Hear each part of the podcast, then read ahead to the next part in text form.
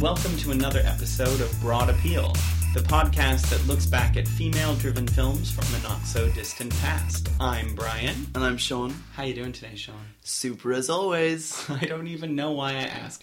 Um, so, today's episode is very, very exciting for me in particular. When we decided that we were going to do a series that focused on actresses of the 90s, there was no way that I couldn't have at least one Emma Thompson film on the list. Now, Sean, Emma Thompson is one of the few actresses that both you and I have seen live and in the flesh together. In the flesh. Yes, on- on more than one occasion. Yeah, more than one. Two, in fact. We saw her, before we saw her doing anything else, we saw her give a Q&A, an interview about what it means to be a screenwriter with all these kind of various props that she brought in with her. So when you came into the, it was in the BFI, when you came into the cinema that where they were holding it, Emma Thompson was already on the stage like a good 20 minutes before it started. And we saw her like walking around, like crumpling up pieces of paper, hoovering, you know, that kind of thing. And it was all part, she said that was all part of how the writing process is for her. The second time we saw her in a much more appropriate context, which was at the Coliseum with the English National Opera doing a production of Sweeney Todd, and she was excellent. That's right. So, um, what what is your experience, your fandom, if you have any, with Emma Thompson? Well, here's the thing. I thought I, I'd seen lots of Emma Thompson films because I kind of know her in a sense. Like, we kind of know what her personality is. Which is what? What's her personality? A, a very particular kind of British uh, humour. I, how do I explain it? It's like broad, self knowing, irreverent, and. Uh, Definitely literate, highly literate. yeah, highly literate. Yeah, Yeah. Yeah, and I after we saw her live twice, it made me realize that actually I've never really seen many Emma Thompson films. Have you seen any of them? No, I've seen Junior.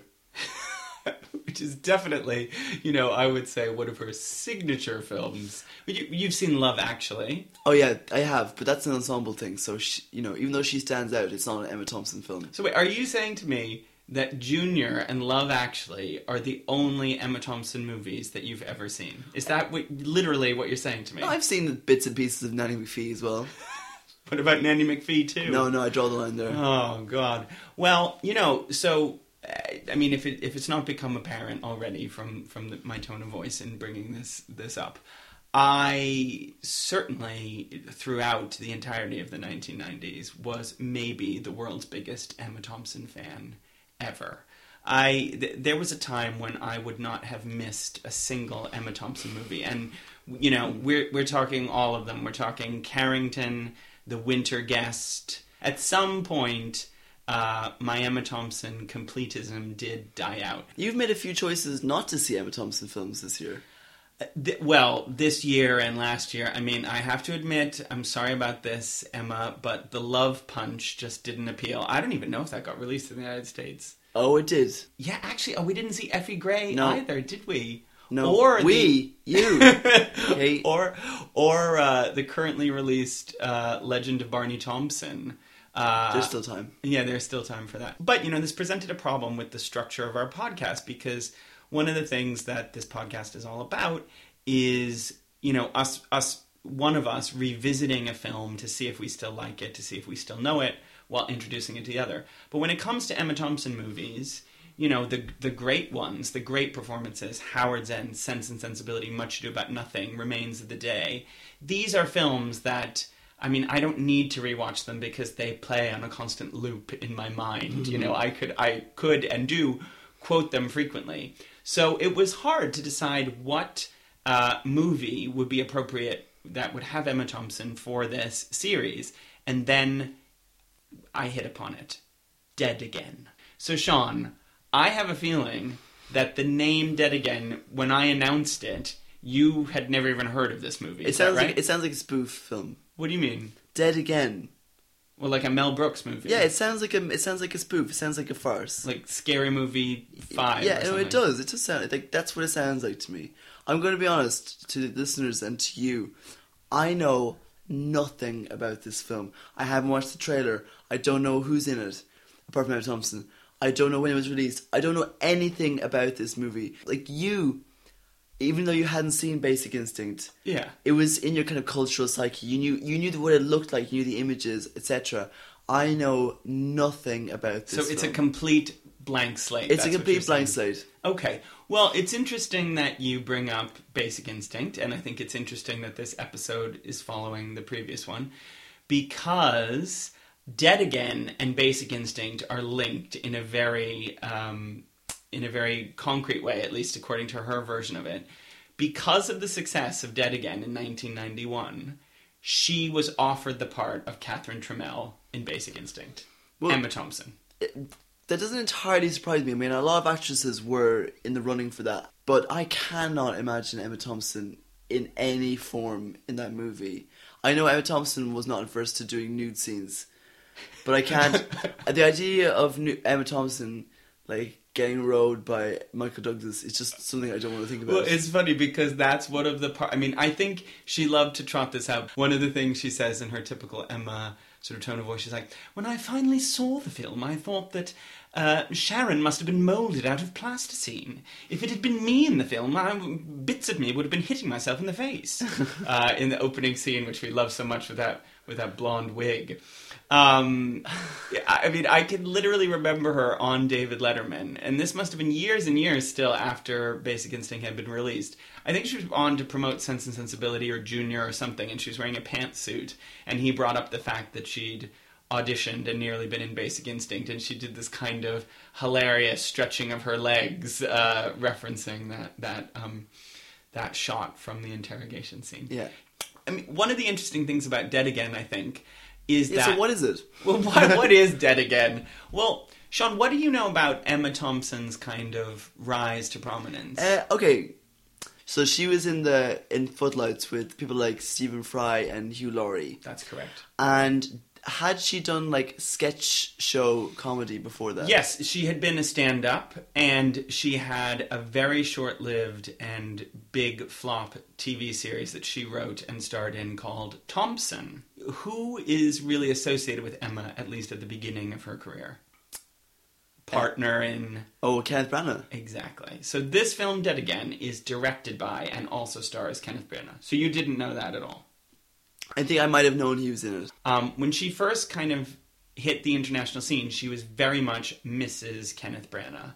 And the first time I ever saw her in a film was when I was taken to see Kenneth Branagh's um, Henry V in 1989. I think one of my father's coworkers said, Oh, Peter, uh, your son really likes all that highbrow stuff. You should take him to see Henry V. What you're what a ten year old child? Yeah, I was 10 years old at the time. I had no idea what was going on in that movie. Okay. My father could not explain it to me because obviously he had no idea about the Plantagenet kings or anything. But I have to say, there was one element of that movie that I absolutely and completely connected to, and that was Emma Thompson as Princess Catherine. and is that dramatic role? Uh, it's a dramatic but somewhat comic role because it's a history play, and she plays the French princess um, who uh, Henry woos. And there's this quite charming stuff that she does that she's she's supposed to not really understand English very well, and she speaks in kind of both French and English. Uh, you know, just kind of instinctively, I responded to her. So, Dead Again was Kenneth Branagh's follow up to Henry V. He had been Oscar nominated for that movie, really being compared to Laurence Olivier at the time. What was his follow up but this kind of Hitchcockian thriller, Dead Again, which, you know, in some ways might have seemed like he was really following in Olivier's footsteps because there's there's something, as you'll see, very much like Olivier in Rebecca in this Yeah. in this kind of the film. So yet again, Emma and Ken are paired. Um, so it's going to be interesting to me to watch this and see is this really does this really give us a glimmer of the Emma Thompson that I would come to know and love because it, it, it's just on the cusp of her kind of really um, showing us what she can do. So when is the last time you've seen the film? Oh God, I mean, I don't even know. I probably only seen it once or twice, and it would have been you know around the time that it came out. I don't think I saw it in theaters. I probably saw it on VHS um, soon after it was released. And so what do you remember about it? I will say I don't want to give away too much of the plot, except that there is a murder. Yes. Um, similar to Basic Instinct, instead of an ice pick, it involves some scissors. Oh, so scissors. Oh, so is this film violent? There's at least Does one. uh, does anything go through a man's face? Uh, we'll see. We'll see. I, I can remember at least one really gruesome shot. So Okay. instead of ice pick, we have scissors. But I will also say, Sean, that it's not just any old murder. It's a murder that also possibly involves reincarnation. Oh, cool. Okay, this now movie. now I'm slightly more intrigued. Are you more intrigued? Yeah, I, for some reason I can see them all in like big coats and like woolly hats and. Well, I think this is because you probably have this association with both Kenneth and Emma of being kind of highly literary, Merchant Ivory, Shakespeare. can I get jump in for a second? Go ahead. The, the name Kenneth Branagh fills me with dread. Why is that? People just like Emma Thompson more than they like Kenneth Branagh. That's true. Yeah, That's true. I, I mean, definitely. Uh, Do you know what the first Kenneth Branagh film I ever saw was the second Harry Potter film, and that might have been the only one. yeah. Well, of I course. wish he was playing some obnoxious like teacher. Yeah, yeah, yeah. Well, but she was in the Harry Potter. She as was, well. but they were they're, they're, never, in the crossing, same never one. crossing Yeah. over. No, no. Um, no, and you know, Kenneth Branagh, I think obviously he's had a late career kind of weird turn where now he's directed two huge hits, Thor and Cinderella. And Jack Reacher as well. Yeah, yeah. Did, Or yeah, one of them. I No, think no, it was that. No, it was that. Um, It was that new, that, uh, um, Chris Pine Russian one. No, but it's one of those Jack Jack, Ryan. Ryan. That's Jack it. Ryan. Yeah, yeah, yeah. Yeah. So meanwhile, Emma is playing odd character roles in the occasional British film, and mostly seems to be campaigning for Greenpeace and stopping the third runway at Heathrow. You know, I think if we're lucky, she may she may run for Glenda Jackson's seat in Parliament now that now that Glenda has stepped away from political life. We'll see about that. So, um, yeah. So Kenneth Branagh, he is smug. He is smarmy. Uh, I'm talking about generally, not necessarily in this movie. And he has no lips. When you when you see Kenneth Branagh, Yeah, do you know for those of you zero lips. For those of you at home, I've got a terrible fear because I've got a thin top lip. Uh, I don't want to be like him. I do fear, Sean, that as much as I've built this movie up as an Emma Thompson vehicle, I have a feeling that we're going to get more Branagh than we are Thompson, and I think that's definitely indicative of the way that soon after this movie, Emma had to kind of step out of Ken's shadow.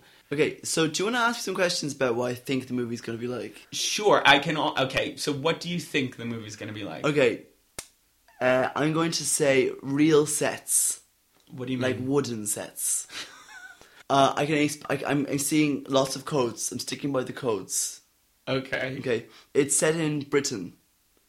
Okay, well, it's not. No, you, you people, people at home can't hear your head shaking. Okay, no, it's not set in Britain. Okay, Look, I want you to randomly guess some supporting actors in this film because there's quite a number of big name supporting actors who you probably don't know are in the movie. uh, They're not all Parsons. British. They're not all British. Estelle Parsons. Okay. Estelle Parsons, uh, Estelle Parsons, and also uh, Patty Duke, and um, I'm going to say Maureen Maureen Stapleton, Can you guess a man?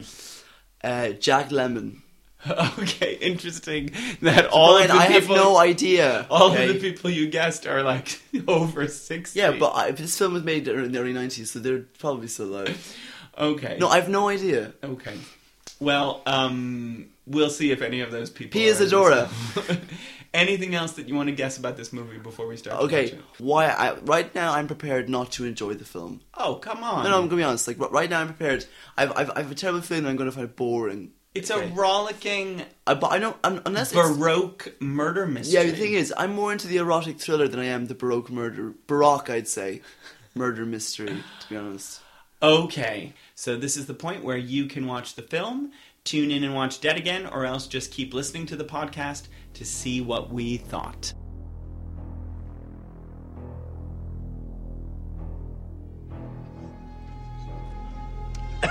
All right, then.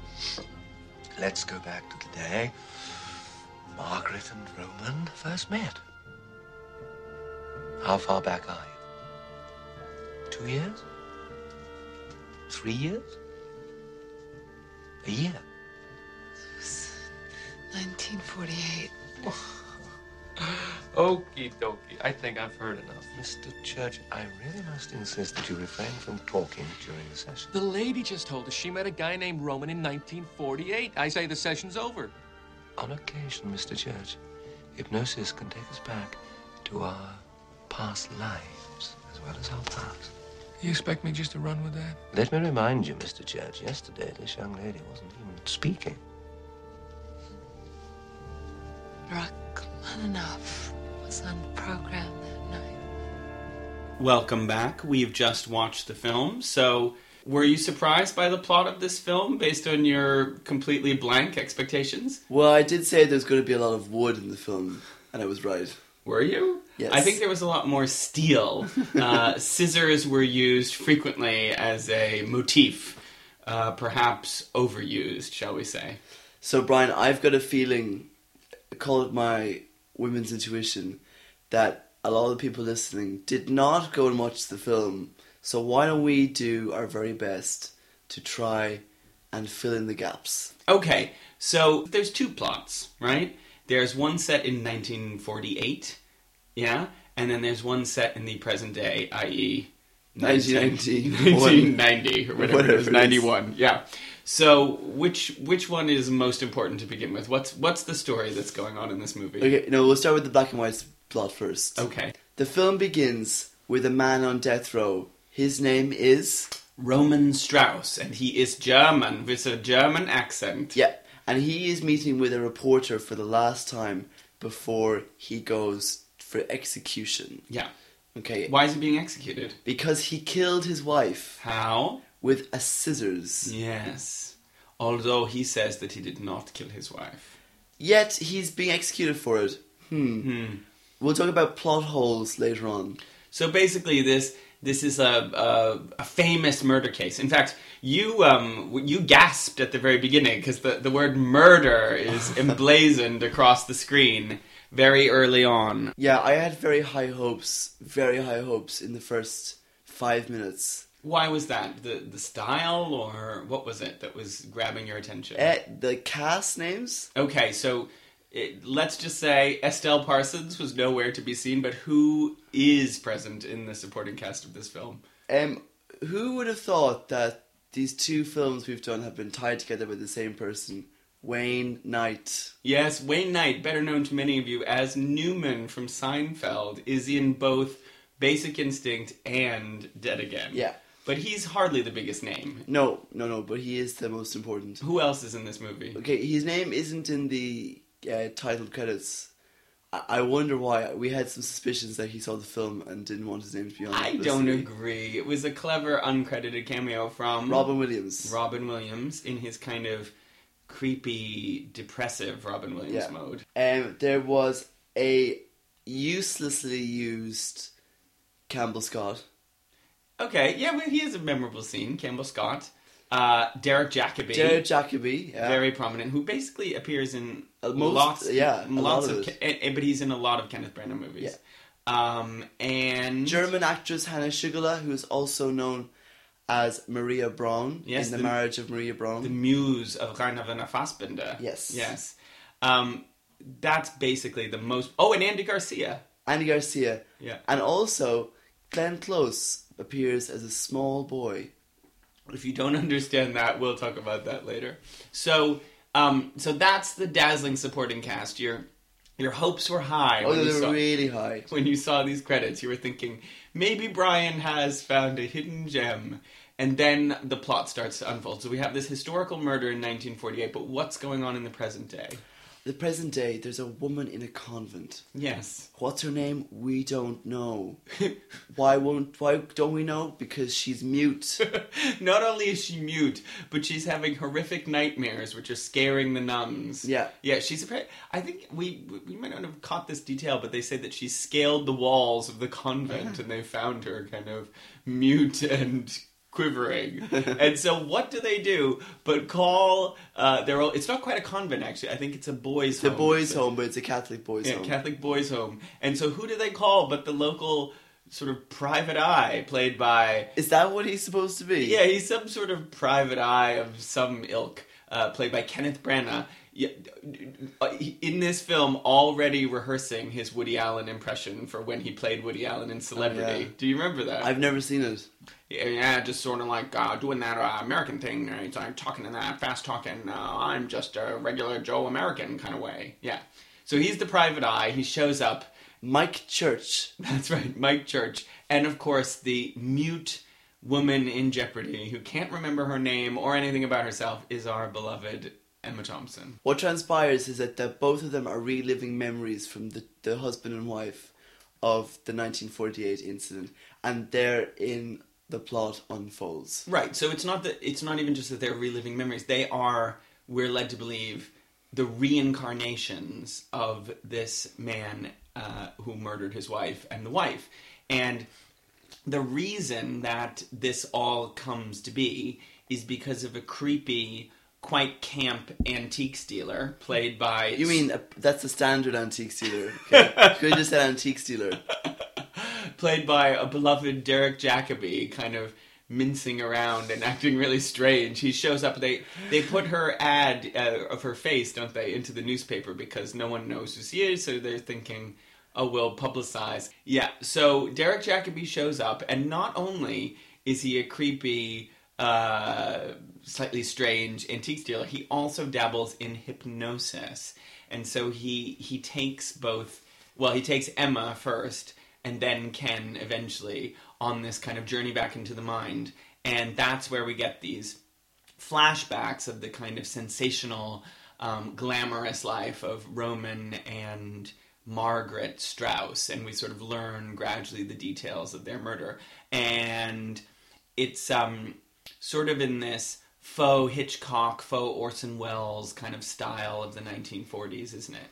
And he is a European composer who's come over from Germany with his mysterious housekeeper, which is Hannah Shigala. I think that's how you pronounce her name. Sorry to any German listeners, you can let us know, but I, I go with you, Sean, on this. Shigala. I have a feeling we're very big in Germany. She's the she's the creepy housekeeper, not unlike Mrs. Danvers slightly, right? Yeah. In uh, Rebecca, so all these kind of throwbacks with her mysterious son Frankie, who's very odd and at least in one particular shot has a very strong resemblance to Glenn Close. Now, once you see it, you cannot unsee it. Yes, in fact, that's probably the main reason to go back and watch Dead Again is to determine how much this young boy looks like Glenn Close. Not just any Glenn Close, but particularly Glenn Close as Albert Nobbs. No, I would say any Glenn Close. Okay. He has that very strong forehead and those eyes. That she, the exact eyes. It's Glenn Close. An uncredited Glenn Close. So anyway, so that's basically the plot, and it, it kind of unfolds. Obviously, the private eye starts to fall in love with this mute woman. Uh, the hypnotist helps her regain her voice. They discover, oh my god, are we are we living out the the lives of these two people? And you know, it reaches a dramatic and violent climax. Um, so it was not quite the movie you expected. Was it a movie you enjoyed? Me. Yeah, no, no, no. I'm talking to Roman now. I'm talking to Frankie. No, well, I, I, I'm guessing from the first word that's written on your note sheet, which I think I agree with, applies to the film. What is that word, Sean? Hokum. Yes, hokum. So in our last episode, we debated whether Basic Instinct was trash.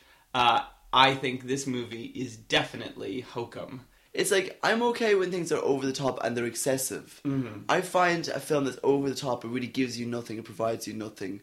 Like for a film with murder and a sex scene, there's not much to offend in this film. I agree with you, and I think there's there there is something that just doesn't quite connect here, despite the great cast, despite you know an interesting premise, an interesting world, and moments that are really good. Kenneth Branagh and Emma Thompson, despite being real life uh, companions at the time that they make this movie, is it fair to say that they lack a spark? Yeah. yeah, yeah, basically that's true. So in the in the contemporary plot line, we're supposed to kind of see this, you know, A blossoming romance. a blossoming like- romance. It's like Em and Ken on their like you know date night, getting And- together. I don't know about you, but I basically was reading in the subtext of Emma's face, particularly when she had to be mute. How have I ended up in this material? I mean, maybe I'm reading into this a bit because obviously she becomes a screenwriter, she initiates lots of projects, she's very outspoken in her political viewpoints, she's very vocal about strong roles for women, etc. This movie would seem to contravene everything that she eventually does in her career, right? Yeah.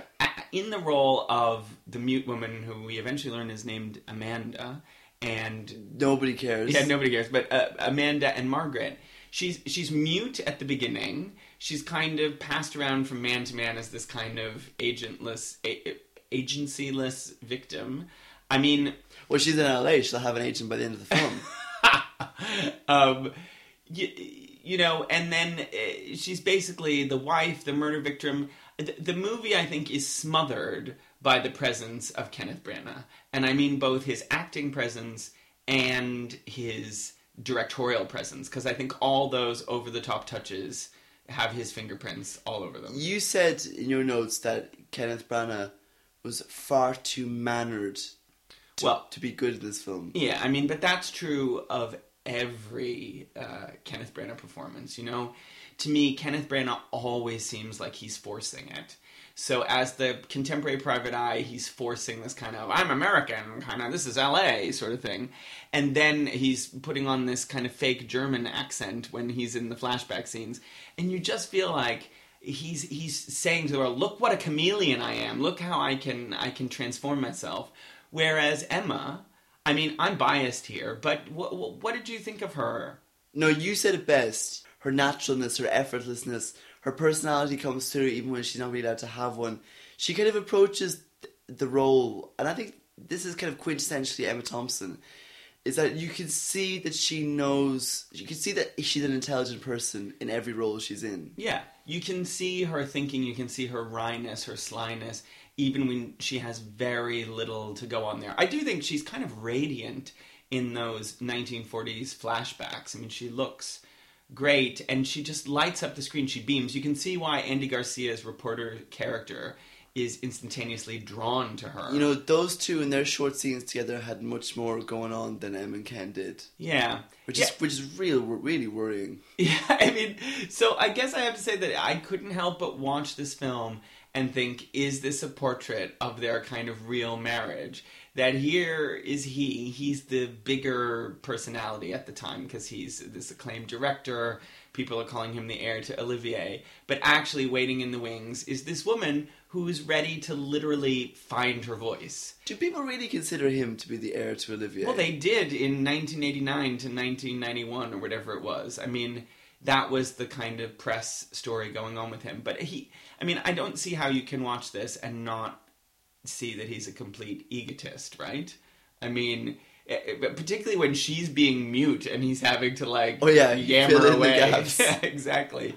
Um, okay, I mean, we could hammer away at some of the, the faults in the uh, plot of the film as well. It turns out that, in fact, um, Roman did not kill his wife. The wife was killed, believe it or not, by the creepy Glenn Close looking German boy who turns out to be none other than. the antique dealer Derek Jacobi. That's right. So he's all grown up and he's been educated by a speech therapist in Britain, which is why he talks like a knighted English Shakespearean actor. Yeah, isn't it funny? Of all the plot devices, plot holes they they plan to fill up, the one that nobody, honestly, nobody cares about, they decide to.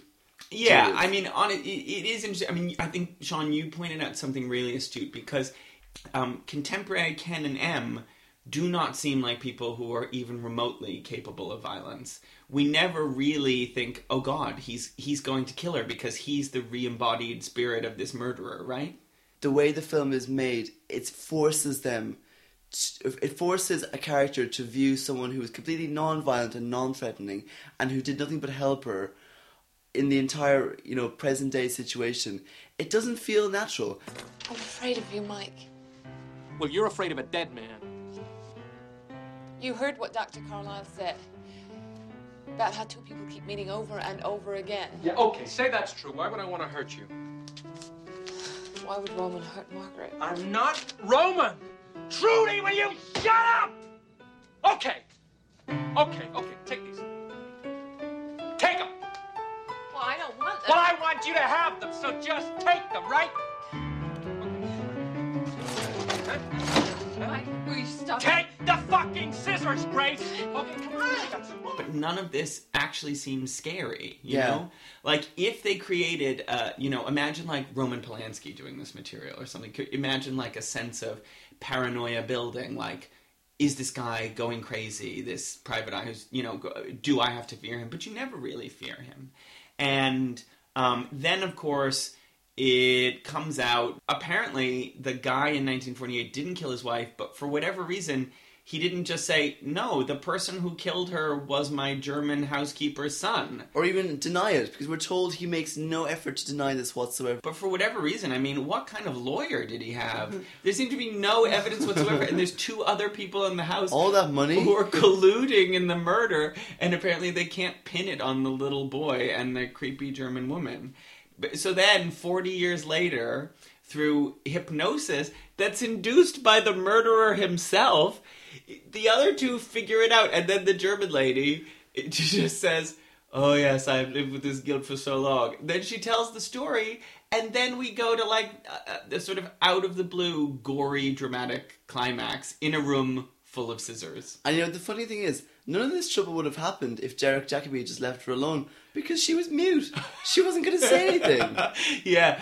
Now, what about that final set piece? So basically, we learn that Emma Thompson, in her re-embodied form, through those years when she's been living through these repressed memories, she's become an, a, a multimedia artist.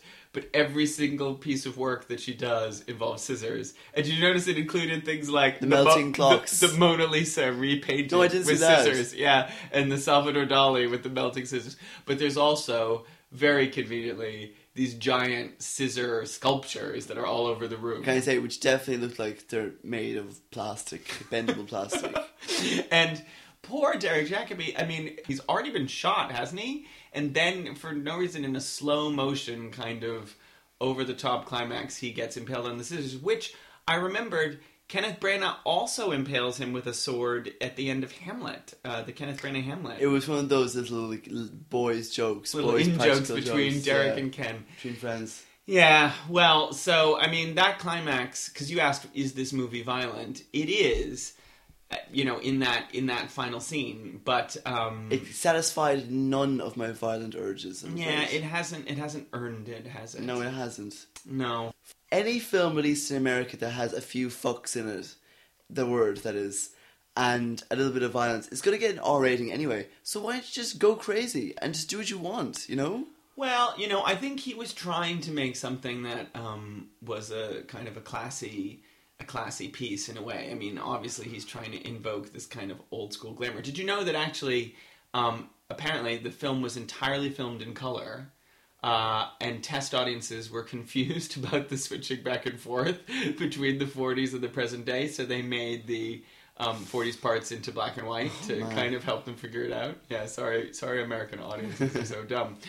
Can you see why, as a 12 year old or however old I was, I thought it was a kind of, you know, clever, devious mystery? I remember being so surprised when it turned out Derek Jacobi was the killer. I was struck by how cheap the film looked. Well, It's very uncinematic. The scenes that are set in the 1940s have a kind of a period element to them, but the films that the scenes that are set in the present day, it just feels like the the exterior of houses, r- side roads in LA, you know, dirt paths.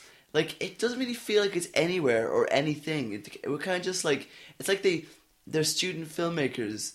You know, I think it was clearly made on a kind of art house shoestring and sort of it was it was his attempt to make big commercial Hollywood fare. I mean, And any film that has slow mo action sequences in which somebody's going to get shot, somebody's going to fall, something's going to happen, and they're they're they're in midair for about five seconds as they make their way towards. not just in midair for five doom. seconds, but also with like jump cuts to the 1940s Yeah. of people doing things like conducting the Los Angeles Philharmonic.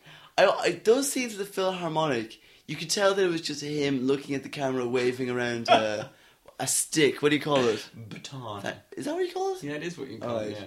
But um, okay. So now your the the the pantheon of Emma Thompson roles that you've seen has expanded from Junior and Love Actually to now encompass Dead Again. So Yeah, you've all- all the classics, yeah. you've basically seen her cry to Joni Mitchell, uh, raise a baby with Arnold Schwarzenegger, and get murdered by a teenage Glenn Close. And that that's uh, Nanny McPhee, isn't it? Yeah. I realized watching this film that Emma Thompson will do her darndest to make anything good. I just hope, and I, I think it's probably true. She seems really happy with her new husband, Greg Wise. She does. She does. They seem like they have a lovely life. A lovely house in Highgate. Okay, well, ladies and gentlemen, uh, that has been another episode of Broad Appeal. Uh, maybe you're going to check in and watch Dead again, maybe you're not, but I certainly hope you will check in the next time that we look back at female driven films from the not so distant past. yeah, maybe we'll like the film as well. Well, I hope you like this conversation. And remember, if you're a fan of the podcast, tell everyone that you can, any way that you can. Please uh, subscribe to us on iTunes or Stitcher and leave a review while you're there. You can follow us on Twitter at Broad Appeal Pod. See you next time, everybody. Bye.